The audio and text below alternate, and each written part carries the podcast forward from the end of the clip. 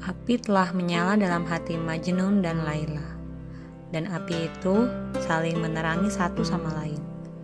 Apakah yang mereka lakukan untuk memadamkan nyala api itu?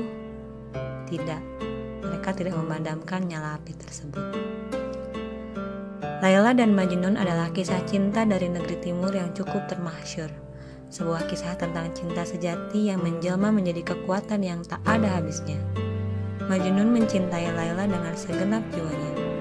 Meski rasa cinta itu terhalang, ia menolak untuk menyerah.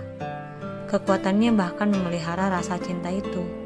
Ia berjalan tak tentu arah sambil mendendangkan lagu-lagu cintanya, menitikan air mata kesedihannya.